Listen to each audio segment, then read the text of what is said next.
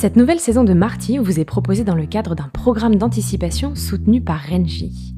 Dans ce programme, nous avons imaginé comment des sources d'approvisionnement énergétique plus durables pourraient remodeler notre société. Bonne écoute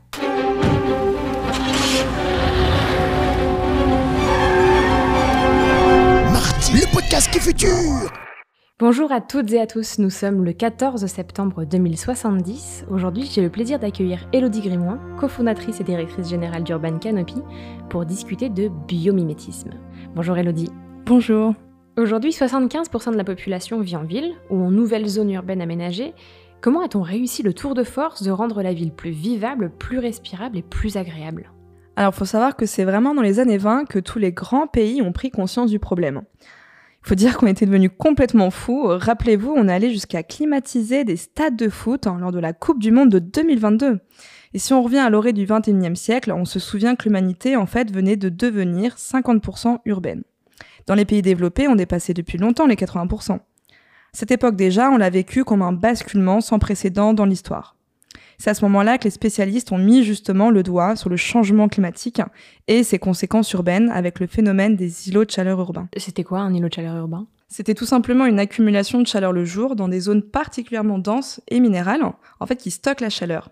Ces zones généraient des différences thermiques de 7 à 12 degrés entre un îlot de chaleur et une zone végétalisée, et surtout ça empêchait le refroidissement nocturne.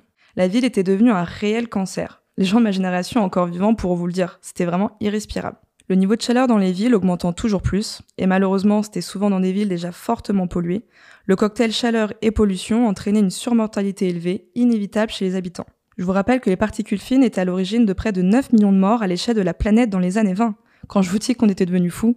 Bienvenue en 2070. 9 millions de morts, c'est énorme. Qu'est-ce qu'on a fait du coup? Au début, on a commencé par faire diminuer les émissions de gaz à effet de serre dans la ville et dans ses environs. Mais face à ces enjeux complexes qui s'inscrivent dans le temps long, on a été quand même chaque été de plus confronté à des risques croissants. Par défaut, la solution de facilité a été le recours généralisé à la filtration de l'air et à la climatisation dans les bureaux et les habitations. On savait pourtant que la clim, bah, c'était pas la solution, mais que c'était au contraire une partie du problème. L'air chaud rejeté, ne conduisant qu'à augmenter la température globale de la ville, c'était donc un cercle vicieux où l'intérêt général était menacé par la somme des intérêts particuliers. De plus, les climatiseurs consommaient une énergie considérable et rejetaient des gaz nocifs. Dieu merci, aujourd'hui ils sont interdits et heureusement remplacés par l'effet conjugué des pompes à chaleur électriques et des couvertures végétalisées des bâtiments. Mais ça, nous y reviendrons. Alors forcément, les catastrophes naturelles se sont multipliées. 2026 a été fatal. Inondations de Paris au printemps, feux de forêt dans les Vosges en été. Toutes les grandes villes ont connu des épisodes climatiques catastrophiques, avec de nombreux morts. En France, nous avons été peu touchés, avec quelques milliers de morts, mais souvenez-vous de ce qui s'est passé en Asie, en Afrique et même aux US. Tout cela a déclenché une crise immobilière sans précédent dans les pays occidentaux. Les populations fuient les grandes villes, et les assureurs ne voulaient plus assurer les bâtiments construits sur des zones à risque. Dans l'urgence, certaines municipalités se sont contentées de répandre de l'eau sur la chaussée pour refroidir l'air ambiant par évaporation. Mais ce n'était pas la bonne solution, car en fait ce rafraîchissement n'était obtenu qu'au moyen d'un gaspillage insoutenable d'une ressource de plus en plus rare, l'eau. On a également testé différents revêtements pour les chaussées, les façades et les toits, en optant pour des couleurs plus claires. Mais ce n'était pas non plus suffisant. On a même cru qu'on devrait avoir recours à la géo-ingénierie et jouer aux apprentis sorciers, ce qui a créé un sacré brouhaha et de nombreux débats à l'ONU. Effectivement, je comprends mieux le problème, mais qu'est-ce qui a déclenché une prise de conscience plus globale et qui a qui nous a amené à trouver des solutions, euh, bah, de meilleures solutions euh, pour la planète. En 2021, le rapport du GIEC a vraiment fait l'effet d'une bombe. Il nous a secoués, mais réveillés. Souvenez-vous de sa conclusion, je m'en souviens comme si c'était hier. Je cite. Nous n'éviterons pas un monde à plus 1,5 degré. Tous les scénarios étudiés y convergent. La réponse à cette certitude ne consiste pas à s'en alarmer, mais à s'en protéger. Et là, nous avions compris et ça nous a alors ouvert un chemin d'espoir au milieu de ce chaos climatique. Il faut dire que sans la jeune génération de l'époque, on n'y serait jamais arrivé. Je me souviens d'ailleurs de l'un des mouvements les plus connus avec Greta Thunberg. C'était complètement dingue. Depuis quand une petite fille de 15 ans pouvait être aussi influente en parlant sur la scène politique et en s'adressant à des présidents? Et comprenez-moi bien, on ne pouvait pas accepter de continuer à aller dans le mur. Alors avec elle, tous ensemble, on a fait bouger les choses. Mais concrètement, vous avez fait quoi, Elodie? Alors de mon côté, je me suis consacrée avec Urban Canopy à l'urgence adapter nos villes à ces changements. Là était la clé en fait. Il faut bien savoir qu'à ce moment-là précis de l'histoire, adapter les villes au climat était devenu la priorité internationale. La preuve, lors de la COP26 de Glasgow qui a suivi, donc toujours en 2021, on a vraiment pris les choses en main et toutes les villes se sont emparées du problème. On a rallié sur le plan politique ceux qui étaient encore hésitants et la Chine a demandé à ce qu'on lui fasse vraiment confiance. Bienvenue en 2070. Et donc la clé pour adapter la ville à ces changements était le biomimétisme. Tout à fait. Les solutions biomimétiques, en fait, et végétales sont alors apparues comme une évidence pour tous, et non plus que pour une jeunesse révoltée qui le criait déjà depuis des années. Le végétal, c'est la meilleure solution pour influer sur la chaleur urbaine, et la meilleure solution de climatisation urbaine naturelle. On a mis du temps pour le faire comprendre, et pourtant on le savait. Une étude canadienne avait déjà mis le doigt dessus en 2002 qui expliquait que si nous augmentions de 25% la végétalisation existante d'une ville, nous pouvions baisser sa température de 2 à 4 degrés. C'est énorme. C'est pour ça que notre emblème et notre marque chez Urban Canopy, c'est le quart vert. Un quart de notre visage est recouvert de vert pour porter notre message et marquer notre engagement. C'est depuis plus de 50 ans maintenant notre peinture de guerre. Alors à partir de là, les décideurs ont compris. Et entre 2030 et 2050, nous avons modifié rapidement la morphologie des villes et avons accru massivement la présence du végétal. Et comment avez-vous fait? En fait, végétaliser à grande échelle était la solution naturelle la plus efficace pour rafraîchir les villes, lutter contre les canicules, mais aussi préserver la biodiversité. Car bien sûr, on n'a pas pu du jour au lendemain planter suffisamment d'arbres, ni changer les couleurs ou le plan des villes pour qu'elles procurent plus de fraîcheur. Nous sommes partis en fait du constat que dans les villes qui en ont le plus besoin, nous n'aurons ni le temps ni l'espace pour planter le nombre d'arbres suffisant en vue d'atténuer le phénomène de chaleur urbaine et de rendre les villes vivables et agréables. Il nous a alors fallu trouver d'autres solutions complémentaires, alliant le pouvoir rafraîchissant du végétal et une mobilisation immédiate au cœur des villes. Nous nous sommes donc décidés à inventer des solutions bio-inspirées et pratiquer une forme de biomimétisme. On savait que pour végétaliser massivement, il fallait planter partout, dans les rues, sur les façades, sur les toitures. Alors pour commencer, et parce que ça se voyait et que c'était plus facile vis-à-vis de la législation, on a créé Corolle. Et on a commencé comme ça. Parce que dans les rues denses et minéralisées, avec des espaces disponibles de plus en plus réduits et artificialisés, les végétaux n'avaient plus leur place et ne pouvaient plus pousser. Plus de terre pleine, des parkings, des réseaux souterrains, des problématiques de charge. On a alors pris possession de ces espaces minéralisés et les avons végétalisés avec Corolle. Je me souviens d'ailleurs en 2018, hein, j'avais été lauréate du prix C40 Women for Climate avec Corolle justement, le premier produit commercialisé par Urban Canopy. C'était prémonitoire.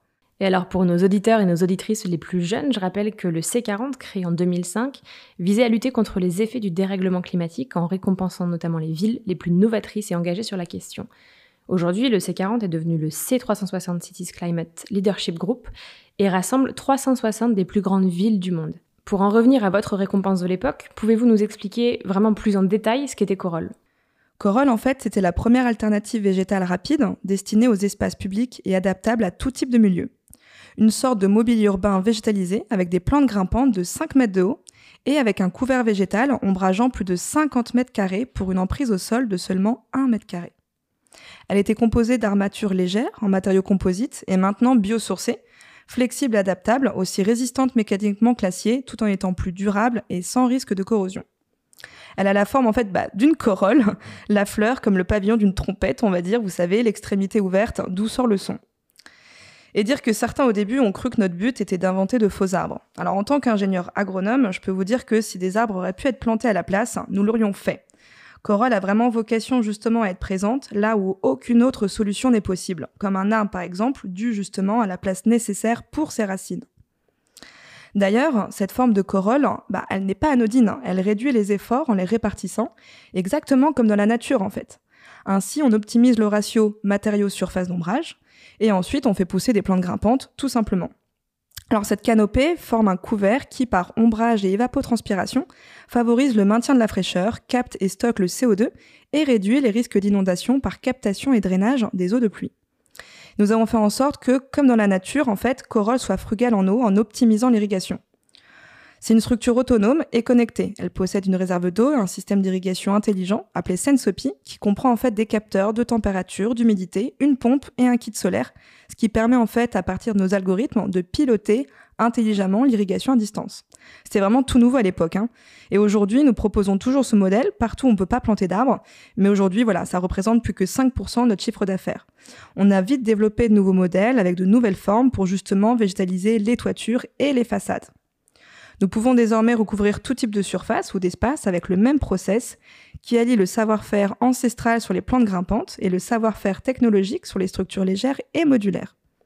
À la même époque, il y a eu de nombreuses expériences d'ailleurs de végétalisation urbaine, comme à Singapour, et ce sont toutes ces solutions qui nous permettent aujourd'hui de réinventer les jardins de Babylone dans nos villes.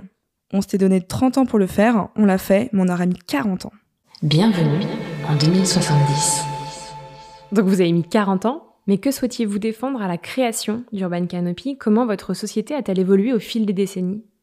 Alors, afin d'apporter notre contribution à cette belle ambition, il nous semblait évident que nous devions permettre au plus grand nombre de bénéficier de nos solutions, et que celle-ci devait être la plus bas carbone possible, et aux meilleures conditions financières possibles. Avec toujours bien sûr à l'esprit l'idée de s'inspirer de la nature pour développer des services utiles aux citoyens. Et comment vous avez fait ça? Alors d'abord, nous avons travaillé sur notre bilan carbone. En 2021, il fallait 5 ans et demi aux plantes pour compenser le bilan carbone de nos installations. En 2024, il fallait 3 ans. Et aujourd'hui, grâce aux matériaux biosourcés et au réemploi, nous sommes neutres dès l'installation. Ensuite, il fallait développer un modèle économique que l'on appelait à l'époque circulaire, qui consistait à limiter le gaspillage des ressources et l'impact environnemental, et à augmenter l'efficacité à tous les stades de l'économie des produits. En bref, il s'agissait de gérer sobrement et efficacement les ressources, exactement comme dans la nature en fait. Notre modèle permettait déjà de créer plus de 75% de la valeur dans la zone d'utilisation de nos solutions. Aujourd'hui, avec les progrès de l'industrie 4.0, on est à plus de 95%.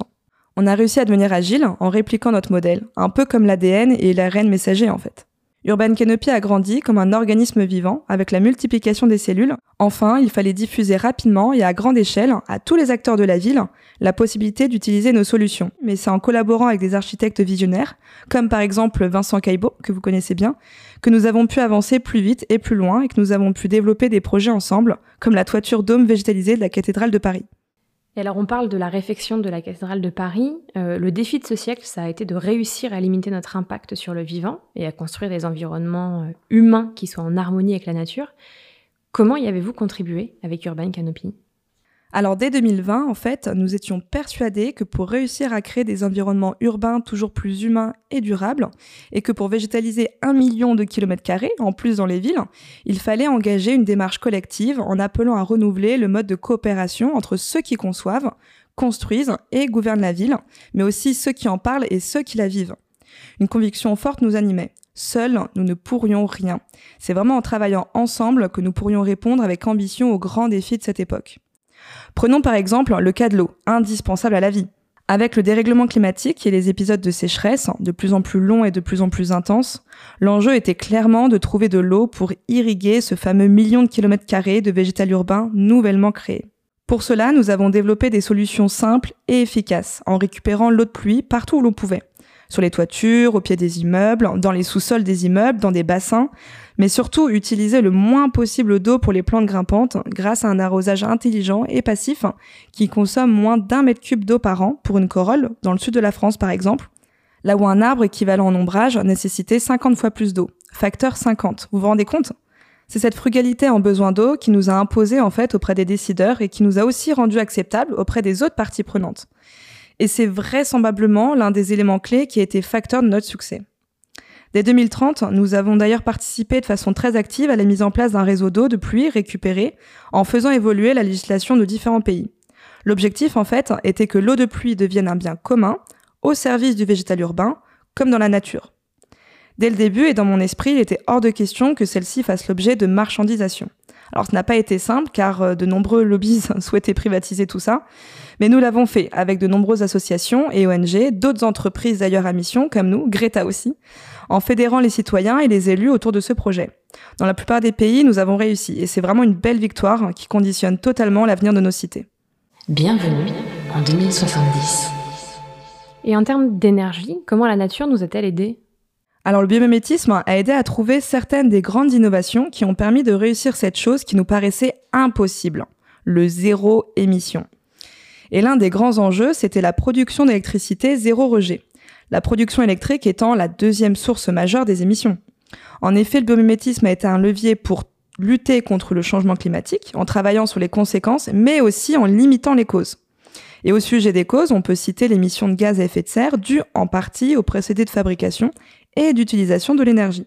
Et la première bio-inspiration pour produire une énergie propre, c'est-à-dire qui n'émet pas de gaz à effet de serre, ni de particules d'ailleurs, a été la photosynthèse artificielle. Il faut bien avoir en tête que l'entrée première de l'énergie dans toute la biomasse terrestre, c'est le soleil, par les organismes capables de photosynthèse qui alimentent cette chaîne alimentaire. En réussissant à imiter les processus chimiques de la photosynthèse, on a réussi à couper les molécules d'eau en oxygène et hydrogène. Et aujourd'hui, on produit de l'hydrogène en quantité illimitée et de façon vertueuse pour produire de l'électricité. Une autre avancée majeure d'ailleurs a été celle de l'énergie lumineuse. C'était quoi cette idée? Dès 2015, le MIT de Boston a commencé des recherches sur les plantes lumineuses. Nous suivions cela de près car à l'époque, les installations électriques lumineuses représentaient 20% de la consommation d'énergie mondiale. Inspirés par les lucioles, leurs travaux reposaient en fait sur l'utilisation de nanoparticules absorbées par le végétal de luciférine, qui est en fait la molécule qui fait briller les lucioles. L'idée était d'avoir des plantes fonctionnant comme une lampe de bureau, hein, tout simplement, et cela sans manipulation génétique. Alors la première lampe plante efficace est arrivée sur le marché dans les années 2040, soit 25 ans après les premiers résultats. Il a fallu encore plus de 10 ans pour commencer à les intégrer dans les villes à grande échelle. Mais le résultat était là. Aujourd'hui, nous sommes capables d'éclairer des rues entières avec des plantes et des arbres qui utilisent leur propre énergie provenant de la Terre, de la lumière du jour et de l'eau pour dégager de la lumière douce la nuit venue. Et c'est tellement beau. Et on a eu la chance de pouvoir participer de près dès le début, en 2030, à ces expérimentations justement, en testant la bioluminescence sur les corolles, puisque les plantes grimpantes étaient bien plus simples à expérimenter que les arbres.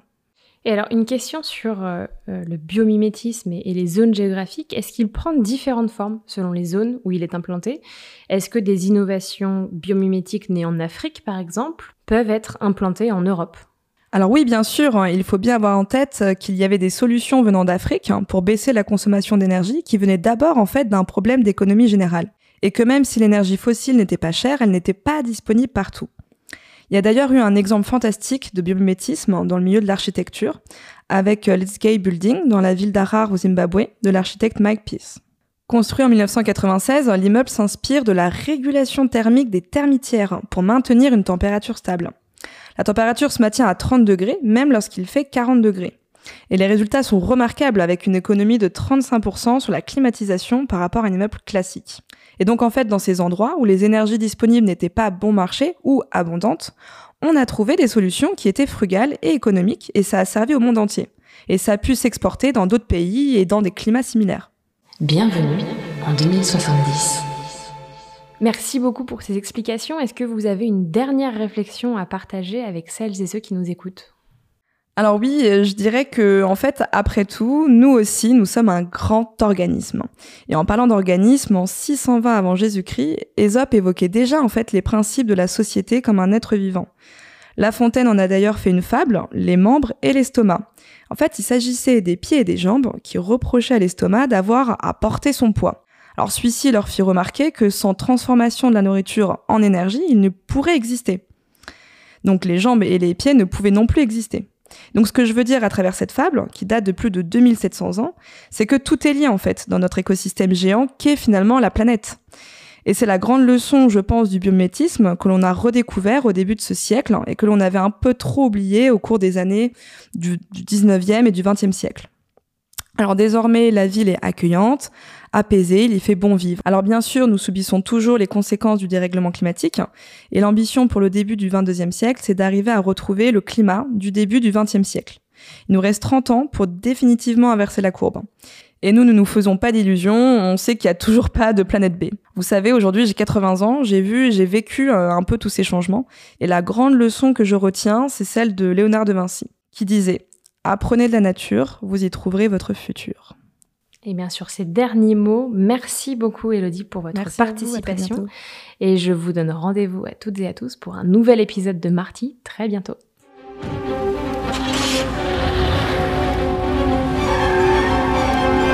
Marty, le podcast qui futur